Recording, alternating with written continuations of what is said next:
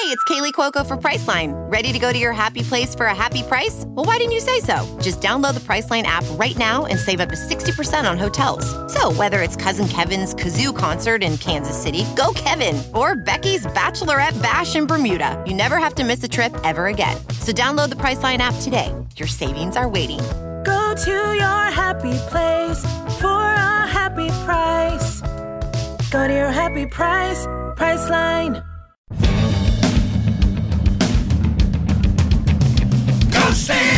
Steelers! Go! Say go Steelers!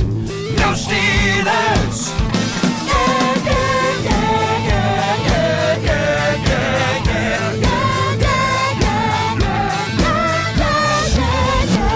On, ladies and gentlemen? Welcome to the Steelers Outpost podcast, a proud member of Sports Drink Network.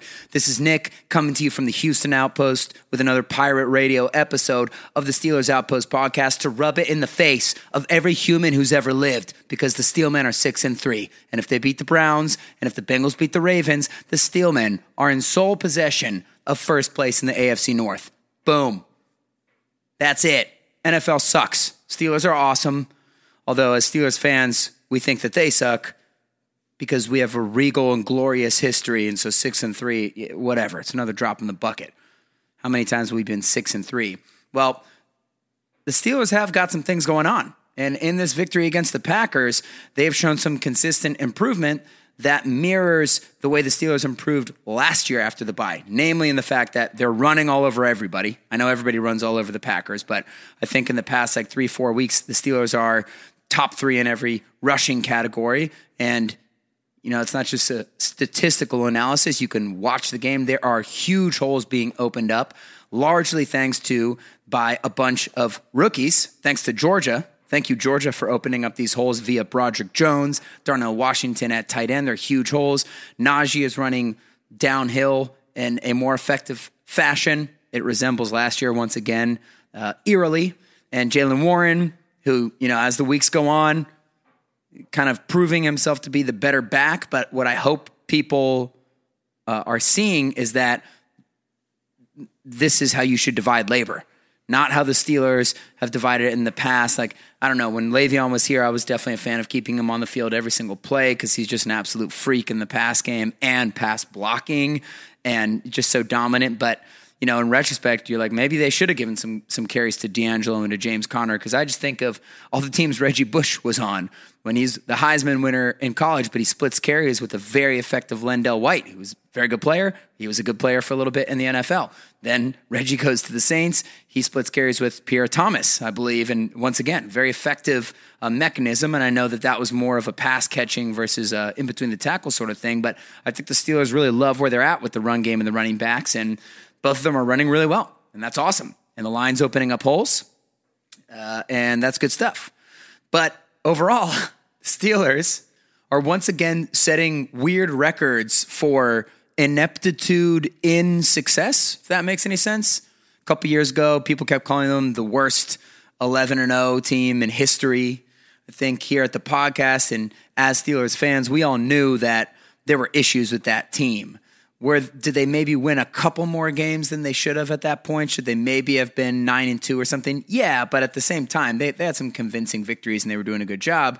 Uh, and that's an insulting stat. But yes, we knew that it did not look the same as uh, another great Pittsburgh team has looked, or any great Pittsburgh team has looked in our history. And then right now, Steelers are six and three, and I don't know what the exact statistic is, but it essentially says no team has ever been six and three with a negative point differential until now. The Steelers, who still have a negative point differential because every win has been by seven or less, usually three at the buzzer. It's kind of been like this for years, but the theme of the podcast of this year is the Steelers is the Steelers. And that's a negative connotation in a lot of ways, but there is some positivity behind that where as Steelers fans, we're not surprised by all these close wins. Yes, against mediocre teams. And the problem is the Steelers will, con- will consistently eke out wins versus mediocre teams. They'll kind of split wins against the good teams. And a lot of those wins against good teams are tremendously based on um, sort of historical momentum factors. Like, did they win the week before? Okay, well, now they're going to lose against the good team. Did they lose to a bad team the week before when they were a, a road favorite, as they so oftentimes do? They, lo- you know, the Texans blew them out. Well, the Texans thing looks better now with CJ Stroud and that team just killing it. But that being said, like, are, do the Steelers have their backs against the wall? Okay, they can beat a good team. These mediocre teams, they're doing a great job of handling them. We are seeing some sustained success and we are seeing some growth from the Steelers in these games. The rookies are kind of the star of the show right now. Um, but getting back to that kind of overall point of the Steelers is the Steelers, and we know who they are. The problem is when the Steelers play elite teams, they don't even compete in the game. They get blown out of the water. They get swirled, essentially. Last few times they've played elite teams, you got the Niners, blew them out of the water by 30 points. You think back to the Chiefs playoff game, they're dropping 50 on. Them. I mean, they could have dropped 100 points on them if they won. I don't remember how many they did in the end, but uh, they get blown out of the water there. You know, um, the Eagles, Bills last year, blown out of the water, blown out of the water.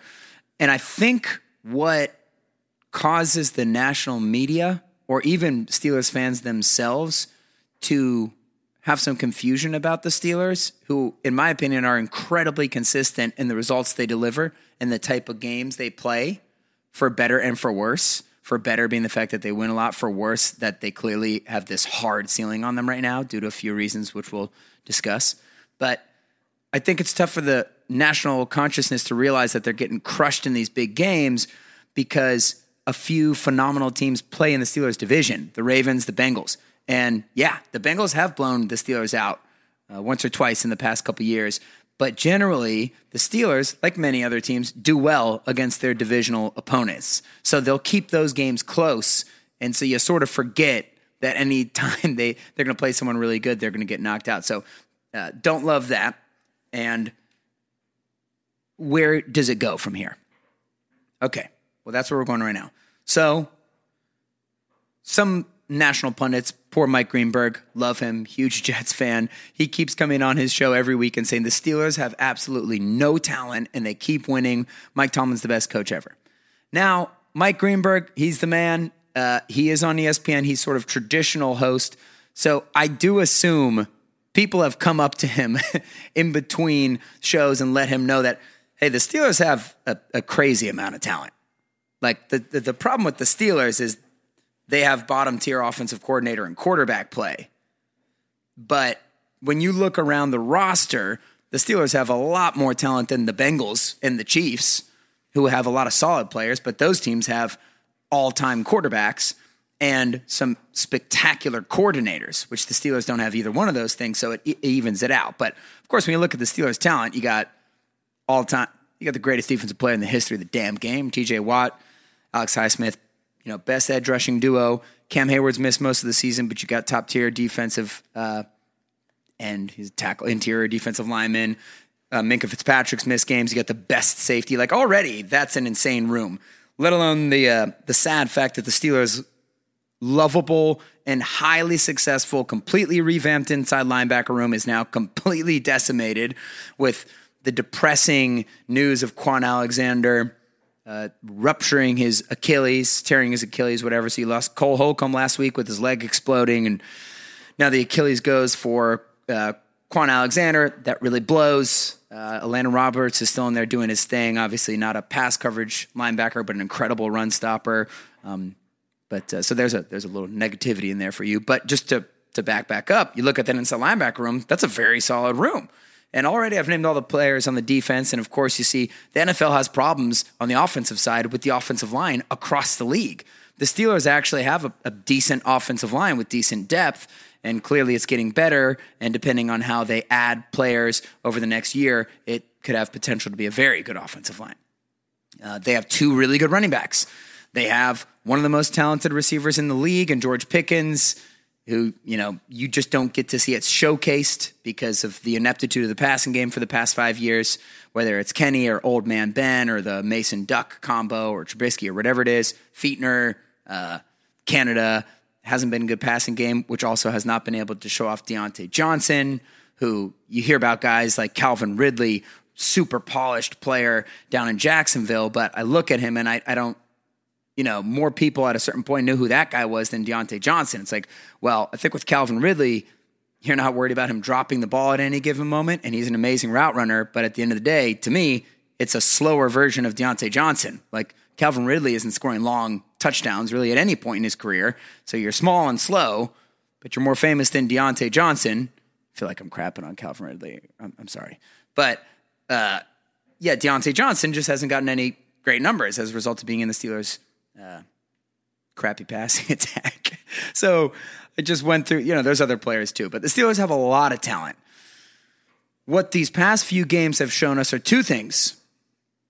Let's say three things. Number one, they are improving metrically and by the eye, eye test, you can see they are running the ball well. It's a thing of beauty. They are getting more creative on defense. They're just trying to hang in there without Minkah Fitzpatrick. They're moving TJ Watt around, having some success with that. And we all knew that this defensive backfield was going to struggle without Minkah. And once he comes back, that'll be a huge boost, even though he's on the sideline calling game winning plays for game winning interceptions, forcing the Steelers to call a timeout because he hates the defensive play call they have. And he calls a new, helps them call a new play. They go in there, bing, bong, boom, win the game, yada, yada, move on. Great. There's some improvement. Number two, that improvement is due to this rookie class, which just knock on wood, let's say it quietly, second week in a row this is this has the potential to be an incredible Steelers draft class, a foundation of this team for a while. Broderick Jones is killing it at tackle. Daniel Jeremiah, some of the national pundits, P U N D I T S or N T. Not a speller, guys. I'm a talker. They're blasting him out. They're blasting Broderick Jones out on Twitter, saying this man is a dominator. Uh, obviously, unconventional, super raw, but he's already playing very well. That means arrow can only point up for him. Joey Porter Jr., he's getting penalties just like he did at Penn State, but it is a visible difference between Joey Porter and any cornerback that the Steelers have had since Ike Taylor. Joe Haden was great for the Steelers, but he was at the end of his his uh, you know man to man days. Was still effective, but with Joey Porter, you see what Ike had in his prime. Where like this guy is so long and all over the offensive player the entire game. Yes, sometimes it's because he's hanging on to him, but mostly you see the incredible athleticism. That's amazing. Broderick Jones killing it. Joey Porter Jr. killing it. We already know about Nick Herbig. I, don't remember who said this, but they kind of categorized him with with Bryce Huff and some of these other players in uh, around the league. These valuable third edge rushers who are undersized, so they may not be an ideal three down player given the fact that you could probably run the ball at them, tire them out, or just wash them out of the play, even though he does play well against the run. Uh, but that third edge rusher position, I don't know what to compare it to. It might be like a, a, very valuable second running back or maybe a slot receiver or something like that. But guy's a weapon. Uh, spectacular. Darnell Washington has been blocking great. He actually caught a pass. Uh, Kenny threw it to him. That's awesome. But him stepping in for Freiermuth has been another massive reason for improvement in the running game. And uh, Keanu Benton might be the best rookie of all of them. They let him play a little bit more. He dominated. So that is very encouraging. Love to see that. All right. Now, I'm leaving the Kenny stuff to the end of the podcast here. I don't want to go for too long on this, but let's start with Canada in regards to Ken- Kenny. Canada has called a much better game over the past few weeks. Uh, people are open. Kenny's not hitting them. As we see, it's a little bit of an issue. Doesn't mean Canada is now a viable coordinator going forward. It just means he's not so historically bad that he gives his players no chance to succeed at all. He's actually done some nice things. There's been a lot of notable changes. They're playing under center more, they're running play action, yada, yada, yada. Now, these things are a checklist of high school offensive coordinator qualities. So I'm glad that Canada is doing that, right? I'm, I'm not saying he's a world beater, but I am saying this. You can look around and you can objectively count the number of open plays for the running backs in terms of open holes, and they're doing a much better job of hitting them. And you can count the number of open throws for Kenny.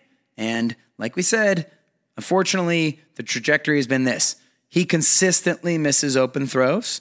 And the only good thing we can say about Kenny Pickett right now is that he has some great fourth quarters, which sometimes only really consist of one or two big time throws.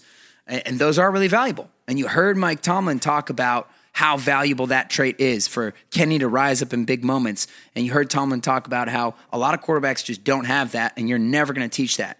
And I agree, that is valuable. But the sample size is getting humongous now. And if you pay attention to the rest of the league and you don't just get tunnel vision on how likable Kenny is, because he is super likable, how great his intangibles are, because they are great. And if you just look up and see, like, the guy's got like five, t- five touchdown passes this year. You say, okay, that's stats. That's different. You know, Canada's not opening up for him. Okay, well, we're watching the game and we can count them and we can cut them up every week. He's throwing the ball to a receiver who has nobody on him and he's just missing the receiver, let alone all the plays where he just doesn't see an open guy or plays like on the third and two conversion when Canada called his 19th play action bootleg of the game and he's staring at George Pickens, Kenny. They're running parallel in face. Pickens 10, 15 yards down the field. It's one on one, cornerback on his back. It's George Pickens, the best contested catch receiver in the league. He's staring right at him, just decides not to throw to him and keeps running to the sideline, craps his pants, tries to throw it to Najee, who's one foot in front of him, realizes can't do that, starts getting tackled, and like Tim Tebow flips it out of bounds. So these are consistent plays, guys. That that's the problem. It's not a oh Ben had a better defense or or CJ Stroud, you know, he played at Ohio State, so he's a little farther ahead, and turns out he's got a great Kyle Shanahan esque uh, offensive coordinator. No, no, no, no, no. You, you got to look around the league and say, man, you, you can't go 24 games without one big game, and there ha- there haven't been any. I know there was some nice garbage yardage in the in the Cincinnati loss last year. I know he's had some good fourth quarter comebacks. But if if we are only able to look at one thing that's going well, one hyper specific thing, why didn't we say that for Mason Rudolph? In terms of like, well, he does he does complete some nice deep passes every game. Right? Like the sample size is large. And we, we can't act like these guys need 40 games before getting any judgment and uh, at all. Because you look around the league, like Gardner Minshew a couple years ago played for the Jaguars with absolutely no talent on that team at all. I know we have Matt Canada, but like we said, we're looking at the film. People are open. Minshew had plenty of big games. Sam Howell plays for the Commanders, the most dysfunctional team ever, and he's had a bunch of big games let alone the new guys who have come in Will Levis, you know, CJ Stroud, yada, yada, yada. So I'm not saying that Kenny has completely maxed out, and I do think he will continue to get better. And I think as his ribs heal up, things will get easier for him. But you got to put it in perspective of what he is. Like, if he were Jimmy Garoppolo in San Francisco, all of us in Pittsburgh would be able to say, like, oh my gosh, that guy's getting carried by the Niners we're citing win loss record. Well, we're watching the game. They'd be winning by more. This team is awesome. We're not saying that Kenny or Jimmy Garoppolo with the Niners or Jared Goff with the Rams. We're not saying these guys are unplayable. These guys are CJ Beathard or uh, the other dude, Nick uh, something or rather, right? We're not saying that. We're just saying, ah, damn, the ceiling is very low, and quarterbacks like this have not won Super Bowls in a very long time. And the only quarterbacks like that, actually the two that I mentioned, Garoppolo and Goff, got to the Super Bowl because they had unreasonably talented teams. And hey, maybe the Steelers are actually heading towards that. I don't think that's crazy to say, depending on how next offseason goes. But they also had historically good offensive coordinators like guaranteed offense. And, and, even then, they can't win the Super Bowl because they get beat by Patrick Mahomes. so that's that's just what I'm looking at here. Is like, look, Kenny needs the rest of the season.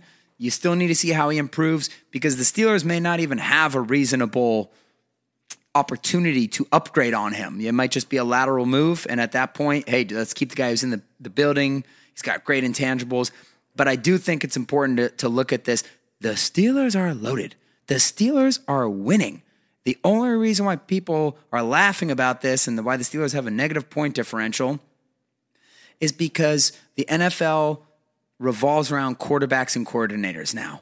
The game has changed. If this were 15 years ago, the Steelers would probably be like eight and one right now if you could hit people because the defense would knock people out and it would be a different game. But that's not how it goes now. It's all coordinator and quarterback.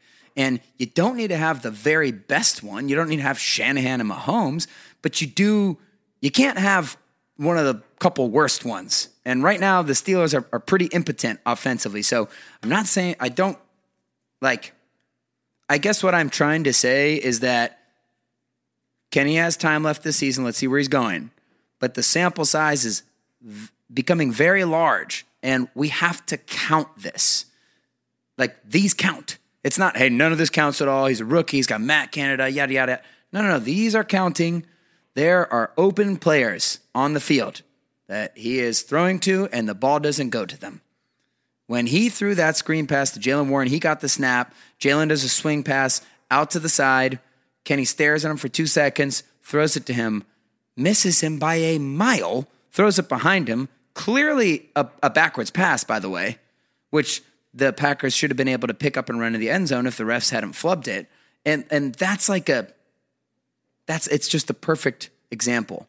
And the problem is the example happens every week. So we're not nitpicking. You can't give other context stats of like, oh, Ben had a similar number of completions. Like, let's not be insane. You can turn the film on and, and you see it's a different animal. It's a different player entirely. And uh, it hurts me to say this, but I want the Steelers to be awesome again. They've been a little bit more fun to watch recently. That's great. I expect them to continue in that path, even though this inside linebacker thing is it's going to be a massive issue. I mean, it just is. Unfortunately, that's how the NFL works. That's terrible luck. It's not like you lost your inside linebacker for the season and then the next week you, you lost another inside linebacker for four weeks. Nope, they're both gone. So that's very tough. But you'll get Minkah back at some point here. Um, and I, you know, I'm just looking around at the Steelers and saying, this team is so much better than everybody else realizes. It reminds me of the Tampa Bay Buccaneers before they got Tom Brady, where that team was getting really good and people did not realize it because their quarterback, he threw a lot of touchdowns, threw a lot of interceptions. Right. And, you know, getting Tom Brady is not a bad upgrade for anybody. But uh, just want to say that these count. I'm rooting for Kenny. Let's see how the rest of the season goes. But it's not been great. And the whole story around the NFL of why the Steelers, how are they doing this? How can they keep getting away with this? It's like, well, they'd be winning by more if the two most important positions on the field weren't, you know, bottom tier of the NFL. I know it sounds mean, but it's not. We're in the, we're in, yeah, sure. Mac Jones and Daniel Jones, the Joneses are doing worse. Zach Wilson, you know, with a fifth string offensive line. But that's kind of the that's kind of the area we're operating in right now. Not ideal. I do think it'll improve. But how aggressive are the Steelers going to be? in spotting something, a gamble that didn't work out, and then moving on from it. Because that's the theme of this season with Matt Canada. It's we already knew that this guy wasn't the guy. Sure, he can improve, but you're improving from a bar that is incredibly low. Like our quarterback has five touchdown passes, and we're nine games into to the season.